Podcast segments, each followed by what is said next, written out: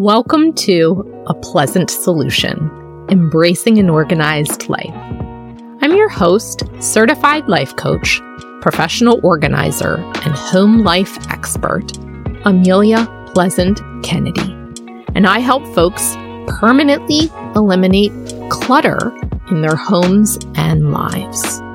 On this podcast, we'll go beyond the basics of home organization to talk about why a clutter free mindset is essential to an aligned and sustainable lifestyle.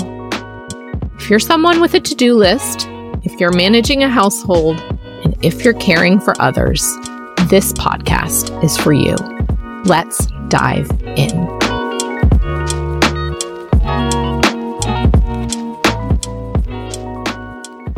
Welcome to episode 47 How to Center Your Parents when discussing their future care.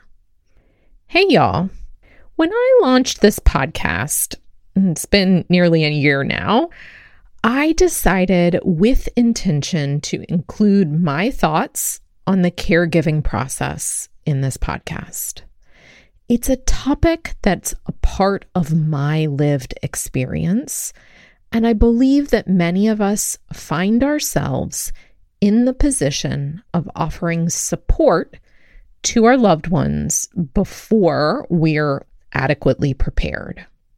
My goal has always been to add to this conversation on my podcast with the hopes that you'll either feel seen and acknowledged or that you'll be encouraged to think through this difficult topic sooner rather than later. I recognize that each family structure is different. So please adapt and adjust my suggestions to suit your needs. All right. So each of us will either become a caregiver or receive care from others at some point in our lives. As a coach, I believe that everyone knows themselves best and holds more wisdom inside of themselves than they often dare to recognize. As an individual, I recognize and expect other people to be stubborn and often unwilling to participate in challenging conversations. Yet, I'm stubborn too. Talking with loved ones about their mortality and about their future choices is necessary because it may directly affect you. Therefore, I encourage you to be equally stubborn and continue to bring these tough questions to the forefront of your relationship so that you don't find yourself overburdened in the future. In return for your diligence, you'll receive a sense of what this process may look like and feel like for you in a few decades. Ultimately, you'll have a template to reflect on what you'll choose when you're the subject of the conversation. So, on today's episode, I'll share three takeaways for how to keep your parents centered when discussing their future care. I'll use examples from how I centered my mom in her conversation. Even though her mind was becoming forgetful and her initiative around daily activities was slipping, I wanted her to participate as much as possible in the decision making process around her next steps. Before dementia, she was a capable, outgoing, fun loving woman who loved to command any space she was in. These qualities continue to exist inside of her still. And as you begin to talk with your parents or loved ones about next steps, I encourage you to speak from the highest level of appreciation and respect for the individual you're talking to. Now, Realistically, if highlighting or identifying their strongest qualities is a challenge for you, consider doing a bit of compassionate inner pre work before beginning the conversation. Your parents will be sensitive to your tone based on how much they've begun to think about what's next. So aim to be as neutral as possible or positive in your feelings when checking in with them. First, let me share that I have one brother. We're three years apart in age. He and I have always communicated well. Therefore, when I was thinking about my mom, I saw him as a natural partner in this journey. Think about and identify who would be your best partner or partners as well. Aim to be transparent with them about the need for talking to the elders in your life and invite them to participate in the conversation with you. Tell them why you're seeking their input and support and genuinely listen to their responses, questions, and concerns. You'll be better prepared to navigate the conversations with your parents if you and your team members have established common ground and discussed any potential areas of friction in advance or in private before talking with your loved ones. The first takeaway I'd like to share with you is to set aside your opinions and feelings about what they should do, where they should live, and what decisions they should make, and approach the conversation through their eyes. Basically, you want to shift yourself and your perspective out of your shoes and into your parents' shoes. You don't love it when folks tell you what to do, and leading with your opinions, even in tone, is a surefire way to shut the conversation down early. It's not that your suggestions and ideas don't matter, it's more that there will be a moment later on to offer them. Center them first, and then you'll have gathered information to better inform your next best steps. A huge part of the conversation around future living arrangements, estate planning, and finances revolves around trust and control. Your elders may assume that discussing the future will lead them toward a loss of their agency. And that's a reasonable fear or concern.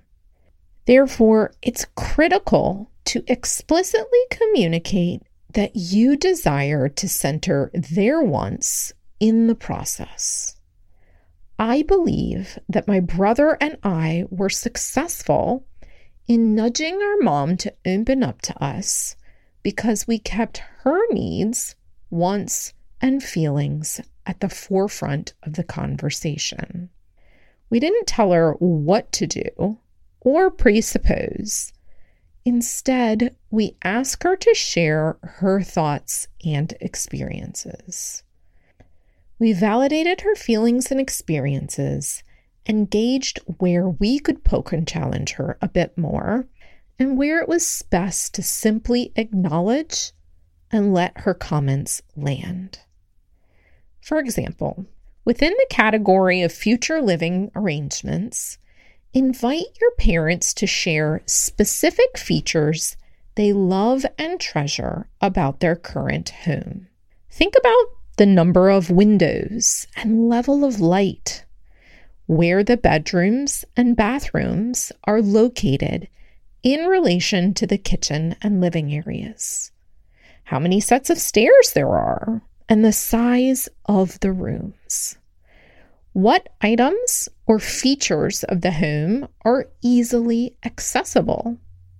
Which brings me to takeaway number two encourage conversation, not around specific memories or events that took place in the home, but examine the layout of the home through a design and accessibility lens. As our bodies age, we want to be able to maneuver easily through spaces. So, by viewing the space via a design or layout perspective, you'll better be able to identify what spaces work well and what spaces may need to be altered. It may be more of a challenge to get your parents to discuss less appreciated features of their living space, especially if they haven't moved in more than a decade. They're probably used to the little quirks and potential hazards of their home, yet you can use your powers of observation and listening to see the spaces that are hard for them to reach or navigate such as the stairs, high cabinets, or out of sight storage spaces. In the show notes, I've linked a tip sheet for those thinking of aging in place. Modifications to a home for safety and ease of use are encouraged as folks age.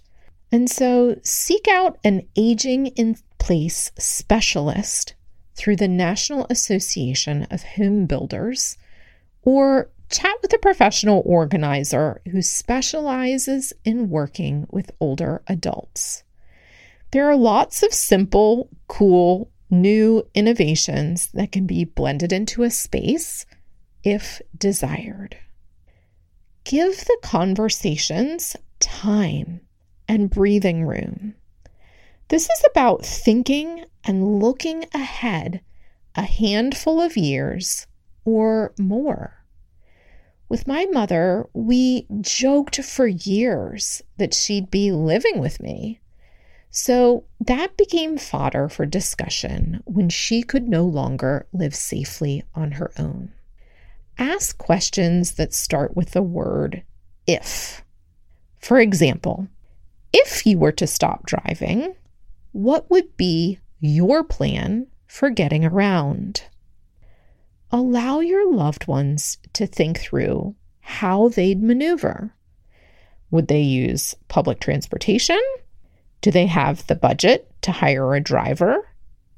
Were they just assuming you'd step in and take them to appointments? The key isn't to land on specific decisions, but to help them decide what reality would dictate for them. Ask if they'd be willing to have someone come into the home and provide medication or housekeeping support. Ask where they'd prefer to live if a health decline necessitated that they move. These are all hypotheticals, yet for you, they give you more insight into their feelings, desires, and perhaps their expectations of you. Lastly, the third takeaway is to keep the conversation moving every few months or a few times a year. If their health is intact, discuss whether they have an estate plan and what they'd like you to do if anything changes. Offer to locate a lawyer to draw up a will and powers of attorney. Tell them that you want these details planned while all is well, so that if or when things become stressful, you know exactly what they want you then get to decide how much you're willing to do in the future based on the data you've collected. There's no right answer, and by defining clear action steps and by walking alongside of them through the aging process, you'll be maintaining their agency and voice as originally intended. You're more organized than you think. And this pre planning encourages them to be as well.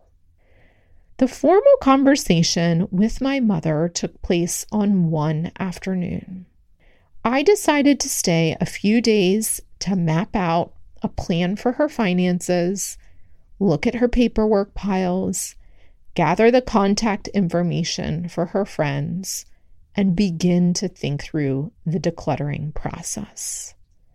My brother and I had decided that the minimum we'd communicate was that it was no longer for safe for her to be living independently.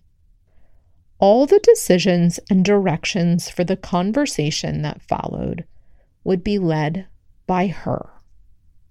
My sister in law joined us as a neutral observer to record my mother's ideas and wishes. We wanted to be able to show her documentation of what she had decided in the future as her memory was unreliable. It also allowed my brother and I to focus on showing our concern with compassion. Centering your parents' wishes first will allow you to make informed decisions from a place of integrity later. Their wishes may be grander than their budget allows, Yet you'll have guidance on the highlights and key elements they'd like to prioritize. Their wishes may include you as the primary caregiver, yet then you'll be able to decide if that's a task you're willing to accept.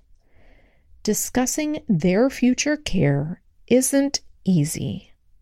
Take solace in the fact that this process is repeated generation after generation, and that both you and they are always doing your best. This is what's most important to remember. Talk to y'all soon. Hey, y'all. I'd be honored if you'd take three minutes to leave a review of this podcast. Your time is precious, and by leaving a review, a pleasant solution will reach more listeners and lives. I'd also love to hear your feedback and share your review on a future episode. Talk to y'all soon, and remember, you are more organized than you think.